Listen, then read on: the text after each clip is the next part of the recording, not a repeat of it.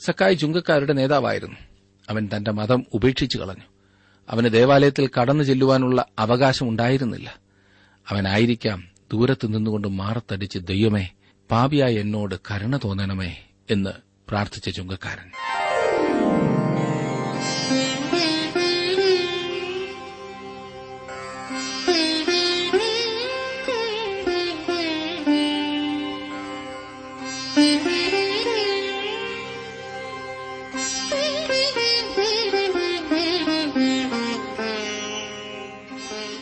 T W ആറിന്റെ വേദപഠന class ആരംഭിക്കുകയാണ്. ജീവ സന്ദേശം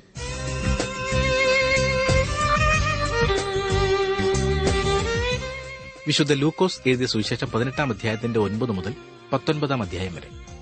പ്രാർത്ഥനയോടെ നമുക്ക് ശ്രദ്ധിക്കാം ബ്രദർ ജോർജ് ഫിലിപ്പ് ദൈവവചനം പഠിപ്പിക്കും.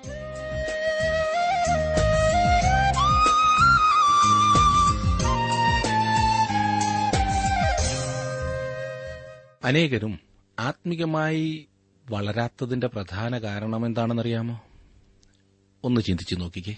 ഞാൻ ചിന്തിച്ചിട്ട് അതിന്റെ പ്രധാന കാരണം തങ്ങളുടെ ജീവിതത്തിലെ സ്വയനീതീകരണമാകുന്നു ആത്മീക അഹങ്കാരം എന്ന് വേണമെങ്കിൽ അതിനെ വിളിക്കാവുന്നതാണ്. മറ്റാർക്കും എന്നെ തിരുത്തുവാൻ സാധ്യമല്ല. ഞാൻ അതിന് സമ്മതിക്കുകയുമില്ല എന്ന മനോഭാവം. ഇതൊരു കടുത്ത ശാപമാകുന്നു കേട്ടോ. ഇന്ന് നാം പഠിക്കുവാൻ പോകുന്ന ഭാഗത്ത് നമ്മുടെ കർത്താവ് തന്നെ ഇങ്ങനെ ഒരു വിഷയത്തെക്കുറിച്ച് വളരെ ശക്തമായി സംസാരിക്കുന്നത് കാണുവാൻ സാധിക്കും. അനീതിയുള്ള ന്യായാധിപൻ തന്നോട് നിരന്തരം അപേക്ഷിച്ച വിധവയ്ക്ക് മറുപടി നൽകിയ ആ വിഷയമാണല്ലോ ലൂക്കോസിന് സുവിശേഷം പതിനെട്ടാം അധ്യായത്തിന്റെ പ്രാരംഭ ഭാഗത്ത് നാം പഠിച്ചുകൊണ്ടിരുന്നത് ഇനിയും പരീശന്റെയും ചുങ്കക്കാരന്റെയും ഉപമയാണ് നാം കാണുന്നത്. പതിനെട്ടാം അധ്യായത്തിന്റെ ഒൻപതും പത്തും വാക്യങ്ങളിൽ കർത്താവ് പറയുന്നു. പ്രാർത്ഥനയെ സംബന്ധിച്ച് വേറൊരു ഉപമ. നമുക്കേവർക്കും സുപരിചിതമായ ഒരു ഉപമയാണ് ഈ പരീശന്റെയും ചുങ്കക്കാരന്റെയും പ്രാർത്ഥന. അവരെ മുറിപ്പെടുത്തുന്നതിനല്ല സഹായിക്കുന്നതിനാണ് കർത്താവ് ഈ ഉപമ പറഞ്ഞത്. രണ്ടു മനുഷ്യർ പ്രാർത്ഥിപ്പാൻ ദേവാലയത്തിൽ പോയി. ഒരുത്തൻ പരീശൻ മറ്റവൻ ചുങ്കക്കാരൻ എന്ന് അവൻ പറഞ്ഞു. പരീശൻ മതപരമായി ഉന്നത സ്ഥാനത്ത് നിൽക്കുന്നവനും ചുങ്കക്കാരൻ ഏറ്റവും താണ നിലയിലും ആയിരുന്നു. പരീശൻ ദൈവത്തിന് ഏറ്റവും സ്വീകാര്യനായ ഉന്നത സ്ഥാനത്ത് നിൽക്കുന്ന ഒരുവനെന്ന് സ്വയം ചിന്തിച്ചിരുന്നു. അവൻ ദേവാലയത്തിൽ പ്രാർത്ഥിപ്പാൻ പോയി. അവന് ദൈവാലയത്തിൽ കടന്ന് ചെല്ലുവാനുള്ള അവകാശമുണ്ടായിരുന്നു. അവൻ അവിടെ തക്ക യാഗം നടത്തി. അവൻ അവിടെ നിന്നുകൊണ്ട് പ്രാർത്ഥിക്കുമ്പോൾ അവന്റെ പുരോഹിതൻ വിശുദ്ധ സ്ഥലത്ത് നിന്നുകൊണ്ട് യാഗപീഠത്തിന്മേൽ സുഗന്ധവർഗം ഇടുകയായിരുന്നു. ഈ പരീശൻ കാര്യം സാധിച്ചു. അവൻ പ്രാർത്ഥിക്കുന്നു. പരീശൻ നിന്നുകൊണ്ട് തന്നോട് തന്നെ ദൈവമേ പിടിച്ചുപറിക്കാർ നീതികെട്ടവർ വ്യഭിചാരികൾ മുതലായ ശേഷം മനുഷ്യരെ പോലെയോ ഈ ചുങ്കക്കാരനെ പോലെയോ ഞാൻ അല്ലായികയാൽ നിന്നെ വാഴ്ത്തുന്നു. പതിനൊന്നാം വാക്യം. എത്ര മോശമായ രീതിയിലാണ് ഈ പ്രാർത്ഥന. നമ്മൾ പലരും ഇതുപോലെയാണ് പ്രാർത്ഥിക്കുന്നത്. ഞാൻ അങ്ങനെ ചെയ്യുന്നില്ല എന്ന് താങ്കൾ പറഞ്ഞേക്കാം. ഇതേ വാക്കുകളല്ലായിരിക്കാം നാം ഉപയോഗിക്കുന്നതെങ്കിലും ഇതിലും നല്ല രീതിയിൽ നാം അത് പ്രകടിപ്പിക്കും. കർത്താവെ ഞാൻ എന്റെ സമയവും സേവനവും നിനക്ക് നൽകുവാൻ ആഗ്രഹിക്കുന്നതിനാൽ നിന്നെ സ്തുതിക്കുന്നു എന്ന് നമ്മുടേതായ ഭാഷയിൽ നാം ആ പ്രാർത്ഥന പ്രാർത്ഥിക്കാറുണ്ടല്ലേ? ദൈവത്തിന് പ്രീതിയുള്ള പ്രാർത്ഥനയല്ല അത്. നമ്മുടെ സേവനം ദൈവത്തിന് ആവശ്യമില്ല എന്ന് ഞാൻ ഓർപ്പിക്കട്ടെ. ശേഷം മനുഷ്യരെ പോലെ അല്ലാത്തതിനാൽ ഞാൻ നിന്നെ വാഴ്ത്തുന്നു എന്ന് പരീശൻ പറഞ്ഞു. അപ്രകാരം പറഞ്ഞ ശേഷം അവൻ എപ്രകാരമൊക്കെ അല്ല എന്ന് വിശദീകരിക്കുന്നു. ഞാൻ പിടിച്ചുപറിക്കാരനല്ല നീതികെട്ടവനല്ല വ്യഭിചാരിയല്ല. പിടിച്ചുപറിക്കാരനായ ആരെങ്കിലും സമീപത്ത് നിൽപ്പുണ്ടായിരുന്നു എന്ന് വ്യക്തമാണ്. അവൻ പുറത്തു നിൽക്കുന്ന ചുങ്കക്കാരനെ നോക്കിക്കൊണ്ട് കർത്താവെ എന്നെ വിശ്വസിക്കൂ. ഞാൻ ആ ചുങ്കക്കാരനെ പോലെയുമല്ല. ഞാൻ ആ പുറത്തു നിൽക്കുന്ന പാപിയെപ്പോലെയല്ല എന്ന് പറഞ്ഞു. പിന്നീട് താൻ ചെയ്യുന്നത് എന്തൊക്കെയാണെന്ന് അവൻ കർത്താവിനോട് പറയുവാൻ തുടങ്ങി. ആഴ്ചയിൽ രണ്ടു വട്ടം ഉപവസിക്കുന്നു നേടുന്നതിലൊക്കെയും പതാരം കൊടുത്തു വരുന്നു എന്നിങ്ങനെ പ്രാർത്ഥിച്ചു. അയാൾ നല്ല ഒരു മനുഷ്യനല്ലേ? അയാൾ നമ്മുടെ പള്ളിയിൽ അംഗമായിരുന്നെങ്കിൽ എന്ന് താങ്കൾ ഇപ്പോൾ തന്നെ ചിന്തിക്കുന്നുണ്ടല്ലേ? നമ്മുടെ കർത്താവ് പറഞ്ഞത് അവൻ തന്നോട് തന്നെ പ്രാർത്ഥിച്ചു എന്നാണ്. അഥവാ അവൻ ആത്മതപനം ചെയ്യുകയായിരുന്നു. അവൻ ദൈവത്തോട് സംസാരിക്കുകയാകുന്നു വേണ്ടിയിരുന്നത്. അങ്ങനെയാണ് അവൻ ചിന്തിച്ചത്. എന്നാൽ അവന്റെ പ്രാർത്ഥന മേൽക്കൂരയ്ക്ക് മുകളിലേക്ക് പോയിരുന്നില്ല. അവൻ തന്റെ തന്നെ പുറം തടവിയിട്ട് അഭിമാനത്തോടെ പുറത്തേക്കിറങ്ങിപ്പോകുകയാണ് ദൈവ ആ പ്രാർത്ഥന കേട്ടില്ല. ചുങ്കക്കാരൻ ഓ അയാൾക്ക് യാതൊന്നും പറയുവാൻ കഴിയുമായിരുന്നില്ല. അയാൾ ഒരു നീചനായിരുന്നു. അവനൊരു പാപിയായിരുന്നു. അവൻ ചുങ്കം പിരിവുകാരനായിരുന്നപ്പോൾ ദേശത്തെയും ജനങ്ങളെയും മുടിച്ചു കളഞ്ഞു. അവനൊരു യഹൂദനെന്ന നിലയിൽ തന്റെ ജനത്തെ തള്ളിപ്പറഞ്ഞപ്പോൾ സ്വന്തം മതത്തെയും തള്ളിക്കളയുകയാണ് ചെയ്തത്. അവൻ ദൈവത്തിങ്കിൽ നിന്ന് മുഖം തിരിച്ചു കളഞ്ഞു. എന്തിനാണ് അവൻ അപ്രകാരം ചെയ്തത്? പണമോഹം കൊണ്ടാണ് അവൻ അപ്രകാരം ചെയ്തത്. ഒരു ചുങ്കക്കാരൻ എന്ന നിലയിൽ ധനം സമ്പാദിച്ചു. എന്നാൽ അത് അവന്റെ ഹൃദയത്തിന് സംതൃപ്തി നൽകിയില്ല. ലേവിയുടെയും സക്കായുടെയും കഥകൾ വായിക്കുക. ഒരു ചുങ്കക്കാരന്റെ ഹൃദയം ശൂന്യമായിരുന്നു. ഈ പാവൻ ചുങ്കക്കാരൻ തന്റെ വ്യഥയിലും നിരാശയിലും തനിക്ക് ദേവാലയത്തിലെ കൃപാസനത്തിലേക്ക് കടന്നു ചെല്ലുവാൻ അവകാശമില്ലെന്ന് മനസ്സിലാക്കിക്കൊണ്ട് ദൂരത്തുനിന്ന് ദൈവത്തോട് നിലവിളിച്ചു. പതിമൂന്നാം വാക്യത്തിൽ നാം അതാണ് കാണുന്നത്. ചുങ്കക്കാരന് ദൂരത്ത് നിന്നുകൊണ്ട് സ്വർഗത്തേക്ക് നോക്കുവാൻ പോലും തുനിയാതെ മാറത്തടിച്ച് ദൈവമേ പാപിയായ എന്നോട് കരുണയുണ്ടാകണമേ എന്ന് പറഞ്ഞു.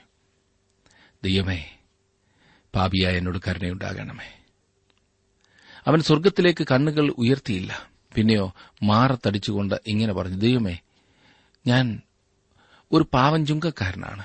അവിടെയുള്ള കൃപാസനത്തിന്റെ അടുത്ത് ചെല്ലുവാൻ എനിക്ക് യോഗ്യതയില്ല. നീ എനിക്കൊരു കൃപാസനം ഒരുക്കിയിരുന്നെങ്കിൽ ഞാൻ കടന്നു വരുവാൻ താൽപര്യപ്പെടുന്നു. ആ മനുഷ്യന്റെ പ്രാർത്ഥന കേട്ടു എന്നാണ് നമ്മുടെ കർത്താവ് പറയുന്നത്. എന്താണ് അവന്റെ പ്രാർത്ഥന കേൾക്കുവാനുള്ള കാരണമെന്ന് നിങ്ങൾ മനസ്സിലാക്കിയോ? കർത്താവായ യേശു അപ്പോൾ അവനു വേണ്ടി കൃപാസനം ഒരുക്കുവാൻ ക്രൂസിലേക്കുള്ള വഴിയിലായിരുന്നു.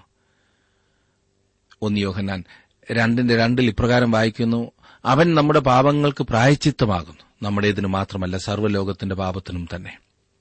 പ്രായച്ചിതം എന്നതിന്റെ അർത്ഥം കൃപാസനം എന്നാണ് നമ്മുടെ പാപങ്ങൾക്ക് വേണ്ടിയുള്ള കൃപാസനമാണ് ക്രിസ്തു. നമ്മുടേതിന് മാത്രമല്ല സർവലോകത്തിന്റെ പാപത്തിനും തന്നെ.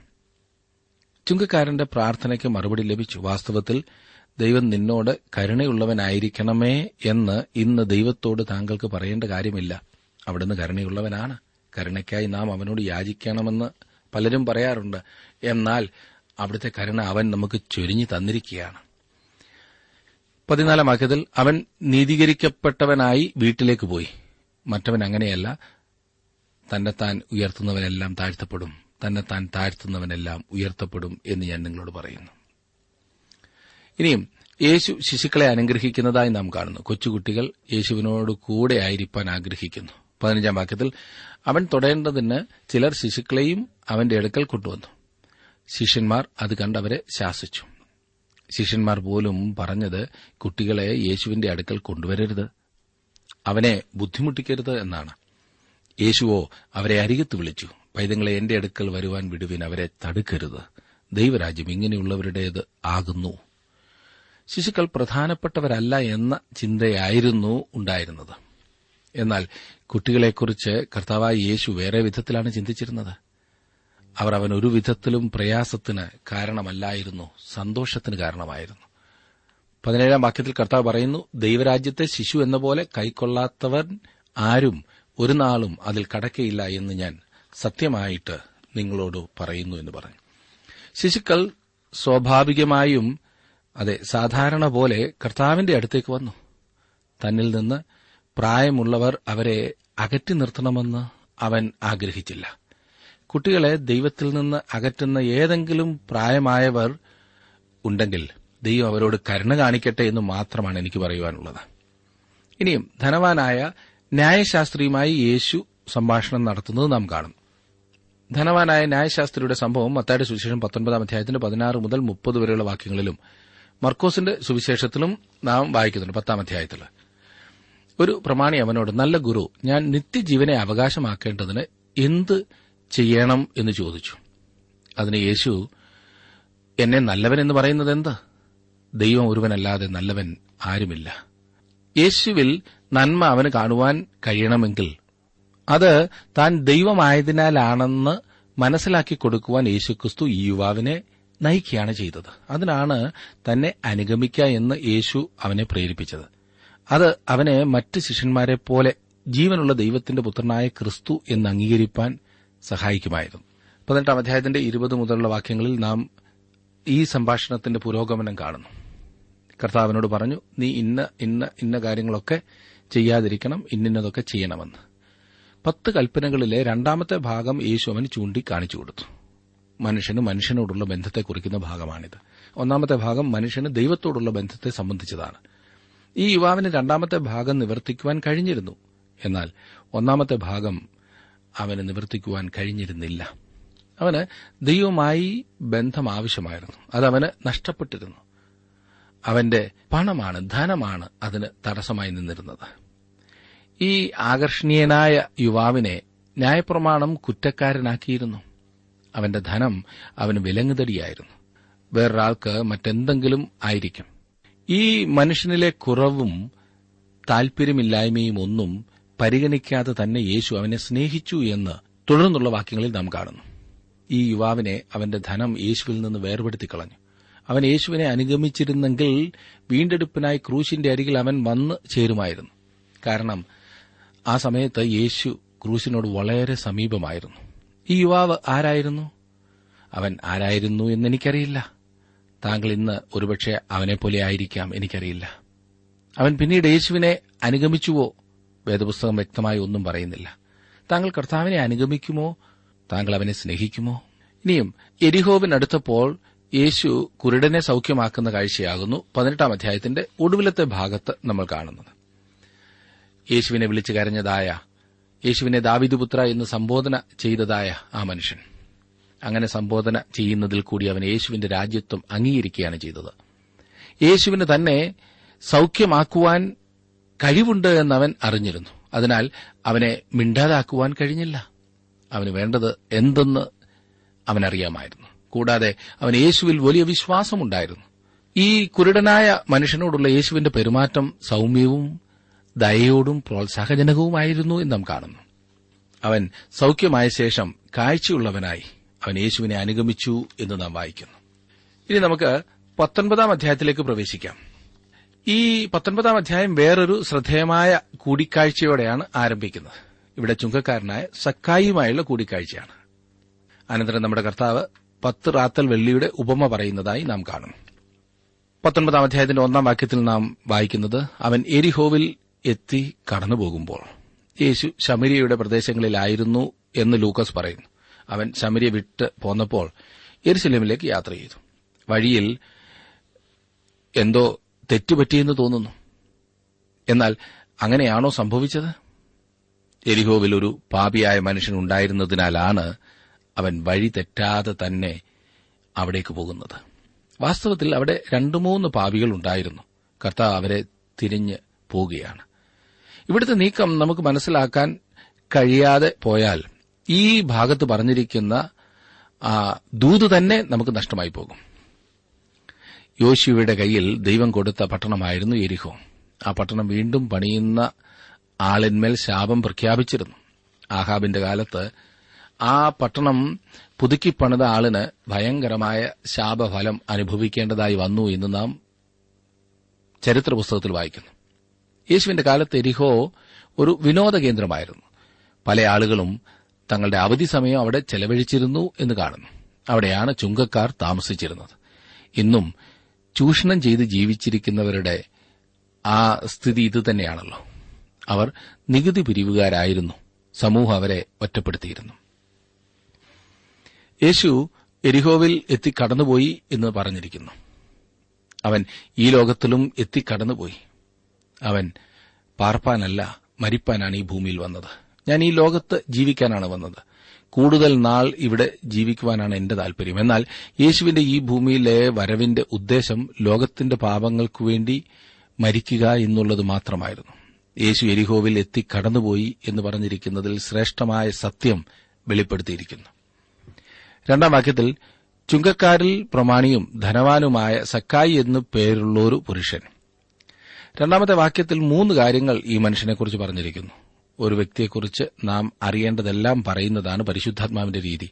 ഒന്നാമതായി ഈ മനുഷ്യനെക്കുറിച്ച് നമുക്ക് പഠിക്കാനായി കഴിയുന്നുണ്ട്. അവന്റെ പേര് സക്കായി എന്നാണ്. അവന്റെ പേരിന്റെ അർത്ഥം ശുദ്ധം നിർമ്മലം എന്നൊക്കെയാണ്. ഒരു നിഷ്കളങ്കനായ ചുങ്കക്കാരനെക്കുറിച്ച് നിങ്ങൾ ചിന്തിച്ചു നോക്കൂ. വിരോധാഭാസമായിരിക്കുന്നല്ലേ? അവൻ ശിശുവായിരുന്നപ്പോൾ ലഭിച്ച പേരായിരുന്നിരിക്കാം. അവന്റെ അമ്മ അവനെ കണ്ടപ്പോൾ ലോകത്തിലേക്കും വിലപ്പെട്ട ശിശു എന്ന് അവർക്ക് തോന്നിക്കാണും.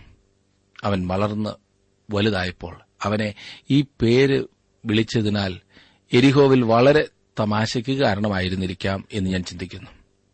നോക്കണേ സക്കായി ചുങ്കക്കാരിൽ പ്രമാണിയായിരുന്നു. അവൻ ഈ വിധത്തിലുള്ള ആളായി തീരുമെന്ന് അവന്റെ മാതാപിതാക്കന്മാർ ഒരിക്കലും ചിന്തിച്ചിരുന്നില്ല. ഒരു ഇരുണ്ട രാത്രിയിൽ റോമിന് തന്നെ തന്നെ വിൽക്കണമോ വേണ്ടായോ എന്ന് തീരുമാനമെടുക്കേണ്ടി വന്നു. ഒരു ചുങ്കക്കാരൻ എന്ന നിലയിൽ അവൻ ചുങ്കം അഥവാ നികുതി പിരിക്കുന്ന സ്ഥലത്തിനു വേണ്ടി ഒരു നിശ്ചിത തുക റോമൻ ഗവൺമെന്റിന് നൽകേണ്ടിയിരുന്നു. പിന്നെ അവൻ അതിൽ അധികം നികുതിയായി പിരിച്ചെടുക്കും. അങ്ങനെയാണ് അവൻ ധനവാനായി തീർന്നത്. സക്കായി ചുങ്കക്കാരുടെ നേതാവായിരുന്നു. അവൻ തന്റെ മതം ഉപേക്ഷിച്ചു കളഞ്ഞു. അവന് ദേവാലയത്തിൽ കടന്നു ചെല്ലുവാനുള്ള അവകാശമുണ്ടായിരുന്നില്ല അവനായിരിക്കാം ദൂരത്ത് നിന്നുകൊണ്ട് മാറത്തടിച്ച് ദൈവമേ പാപിയായ എന്നോട് കരുണ തോന്നണമേ എന്ന് പ്രാർത്ഥിച്ച ചുങ്കക്കാരൻ. ഒരു പാവപ്പെട്ട പാപി എന്ന നിലയിൽ കടന്നു ചെല്ലുന്നതിന് ഒരു കൃപാസനം സക്കായിക്ക് ആവശ്യമായിരുന്നു. അവന് ദൈവത്തെങ്കിലേക്ക് മടങ്ങി വരുവാൻ ആഗ്രഹമുണ്ട്. സക്കായി ധനവാനായിരുന്നു. അവൻ അവന്റെ ഉദ്യോഗം ആദായമുള്ളതാക്കി തീർത്തു. നല്ല ഒന്നാന്തരം ബിസിനസ്. നല്ല മനസ്സോടെ അവൻ അവന്റെ ജോലി ചെയ്തു. ഉദാഹരണത്തിന് ഒരു സാധുവായ വിധവയിൽ നിന്ന് നികുതി പിരിക്കുവാൻ അവൻ ചെന്നാൽ അവൾക്ക് കൊടുപ്പാൻ പണമില്ലെങ്കിൽ അവൻ അവളെ വീട്ടിൽ നിന്നും പുറത്താക്കും. ഒരു മനുഷ്യന് നികുതി കൊടുത്തു തീർക്കുവാൻ കഴിയാതെ വന്നാൽ അയാൾ എന്തെങ്കിലും സാധനം ജപ്തി ചെയ്യുമായിരുന്നു. അവൻ അനേകം ആളുകളെ കൊള്ളയടിച്ചിരുന്നു. എന്നാൽ അത് അവന്റെ ജോലിയായി മാത്രമേ അവൻ കണ്ടിരുന്നുള്ളൂ. ഒരു ചുങ്കക്കാരനായി തീരുവാൻ ഒരിക്കൽ അവൻ തീരുമാനമെടുത്തെങ്കിലും ലോകത്തിലെ സകല ധനത്തിനും ഹൃദയത്തെ സംതൃപ്തിപ്പെടുത്തുവാൻ കഴിയുകയില്ല എന്ന് അവൻ മനസ്സിലാക്കി. മടങ്ങിപ്പോയി ജീവിതം പുനരാരംഭിക്കുവാൻ അവൻ ആഗ്രഹിച്ചു. അവന് കൃപാസനത്തിലേക്ക് മടങ്ങിച്ചെല്ലുവാനുള്ള മാർഗമില്ലായിരുന്നു. അവന് കരുണ ആവശ്യമായിരുന്നു. അക്കാര്യം നമ്മുടെ കർത്താവ് മനസ്സിലാക്കി. ഈ മനുഷ്യനെ സഹായിക്കാനുള്ള ഉദ്ദേശത്തോടെയാണ് കർത്താവ് എരിഹോവിലേക്ക് പോയത്. സക്കായിയെ തന്നോടുകൂടെ എരുസലേമിലേക്ക് കൊണ്ടുപോകുകയല്ല. രക്ഷയ്ക്കായി ക്രൂശിങ്കിലേക്ക് കൊണ്ടുപോകുവാനാണ് യേശു ആഗ്രഹിച്ചത്. മൂന്നാം വാക്യത്തിൽ യേശു എങ്ങനെയുള്ളവനെന്ന് കാണുവാൻ ശ്രമിച്ചു. വളർച്ചയിൽ കുറിയവനാകൊണ്ട് പുരുഷാര നിമിത്തം കഴിഞ്ഞില്ല. എരിഹോവിൽ പ്രവേശിച്ചപ്പോൾ യേശു രണ്ട് കുരുടന്മാരെ സൌഖ്യമാക്കി എന്ന് മത്തായി പറയുന്നുണ്ട് എന്നും എന്നാൽ ലൂക്കോസ് ഒരാളുടെ കാര്യമേ പറയുന്നുള്ളൂ എന്നും മുൻപ് സൂചിപ്പിച്ചുവല്ലോ. എന്നാൽ ഇവിടെ രണ്ടാമത്തെ കുരുടനെ യേശു സൌഖ്യമാക്കുവാൻ പോവുകയാണ്. ആ കുരുടൻ സക്കായിയാണ് കാരണം തിരുവചനം പറയുന്നത് പുരുഷാര നിമിത്തം അവന് കാണുവാൻ കഴിഞ്ഞില്ല. അവന് അതിനുള്ള നീളമുണ്ടായിരുന്നില്ല. കണ്ണുകളുണ്ടായിരുന്നു. എന്നാൽ അവ മണ്ണിനോട് ഏറ്റവും സമീപിച്ചിരുന്നു. അവൻ ഒരു കാട്ടത്തിമരത്തിന്മേൽ ഇപ്പോൾ കയറി. നാലാം വാക്യം. എന്നാറെ അവൻ മുൻപോട്ട് ഓടി. അവനെ കാണേണ്ടതിന് ഒരു കാട്ടത്തിമേൽ കയറി. യേശു ആ വഴിയായി വരികയായിരുന്നു.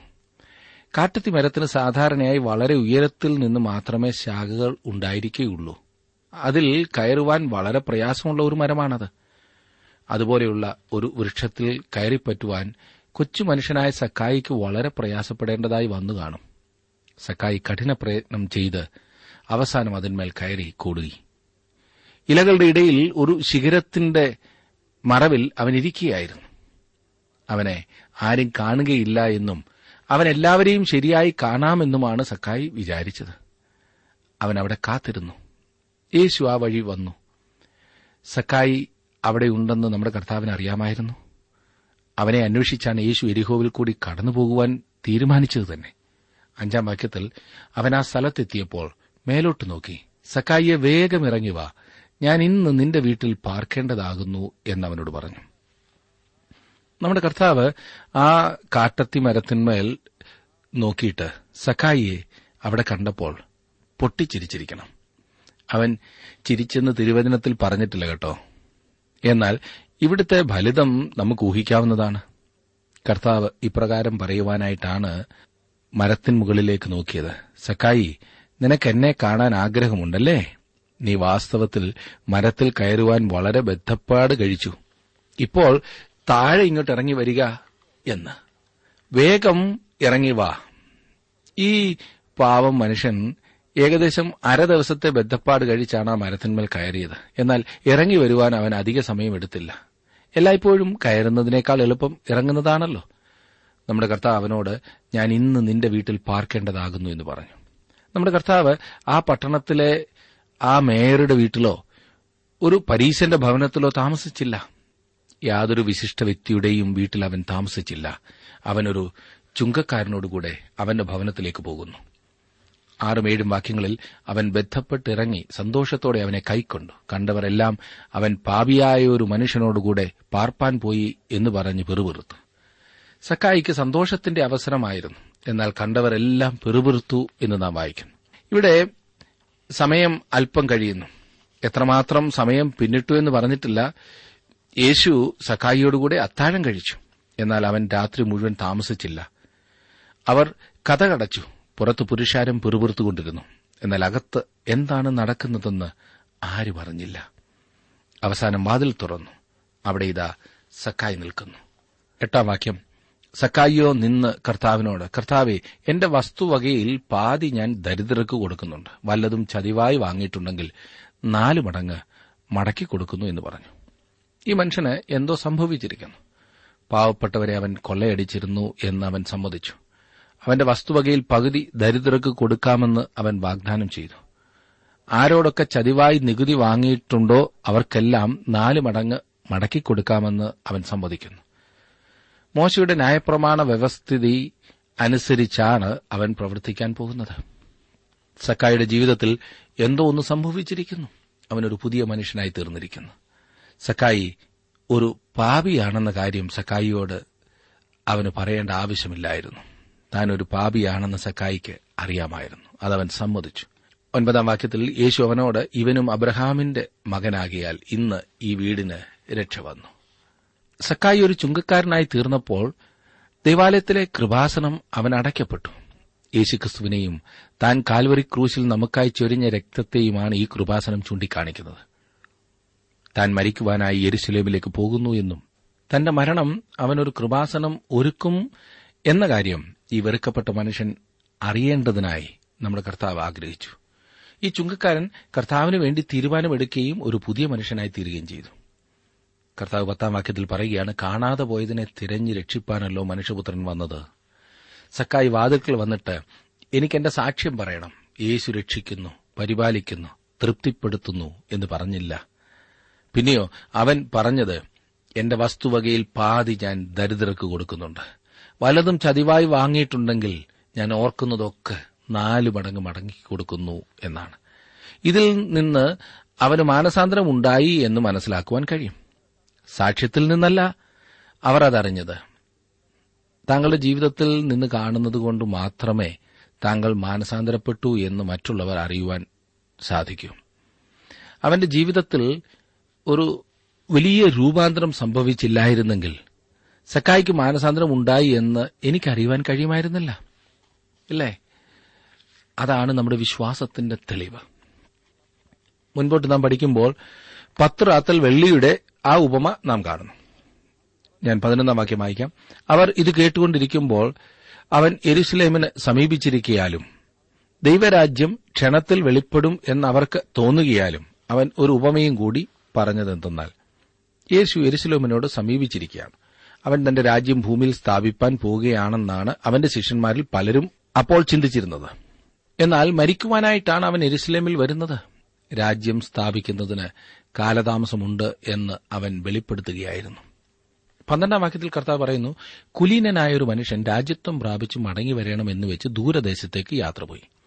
ഈ കുലീനനായ മനുഷ്യൻ കർത്താവായ യേശുക്രിസ്തുവിനെയാണ് പ്രതിനിധീകരിക്കുന്നത്. അവൻ നമ്മിൽ നിന്നല്ല തന്റെ പിതാവിൽ നിന്നാണ് രാജ്യത്വം പ്രാപിക്കുന്നത്. അവൻ അടുത്ത പ്രാവശ്യം വരുമ്പോൾ തനിക്ക് വോട്ട് ചെയ്യണമെന്ന് അവൻ നമ്മോട് ആവശ്യപ്പെടുന്നില്ല. ആരോടും ആവശ്യപ്പെടുന്നില്ല. ആരുടെയും വോട്ട് അവന് വേണ്ട. ജനങ്ങൾ അവനെ ഒന്നുകിൽ സ്വീകരിക്കും അല്ലാത്ത പക്ഷം അവർ നശിച്ചു പോകും. അവൻ ഒന്നാമത് രക്ഷകനായിട്ടാണ് വന്നത്. അടുത്തതായി അവൻ ഒരു രാജാവായിട്ടായിരിക്കും വരുന്നത്. പതിമൂന്നും പതിനാലും വാക്യങ്ങളിൽ അവൻ പത്ത് ദാസന്മാരെ വിളിച്ച് അവർക്ക് പത്ത് റാത്തൽ വെള്ളി കൊടുത്തു. ഞാൻ വരുവോളം വ്യാപാരം ചെയ്തുകൊള്ളുവീൻ എന്നവരോട് പറഞ്ഞു. അവന്റെ പൌരന്മാരോ അവനെ പകച്ചു. അവന്റെ പിന്നാലെ പ്രതിനിധികളെ അയച്ചു. അവൻ ഞങ്ങൾക്ക് രാജാവായിരിക്കുന്നത് ഞങ്ങൾക്ക് സമ്മതമല്ല എന്ന് ബോധിപ്പിച്ചു. യേശുക്രിസ്തുവിനോട് ലോകം ഇന്നും പറയുന്നത് ഇതുതന്നെയാണ്. എന്നാൽ മനുഷ്യരുടെ പ്രതികരണം ഇപ്രകാരമാണെങ്കിലും ദൈവം തന്റെ പുത്രനെ ഭൂമിയിലേക്ക് അയക്കാൻ അത് ബാധകമായിരിക്കുകയില്ല അവർ ദൈവത്തോടും അവന്റെ മസിഹായോടും എതിർക്കുകയാണ് ചെയ്തത്.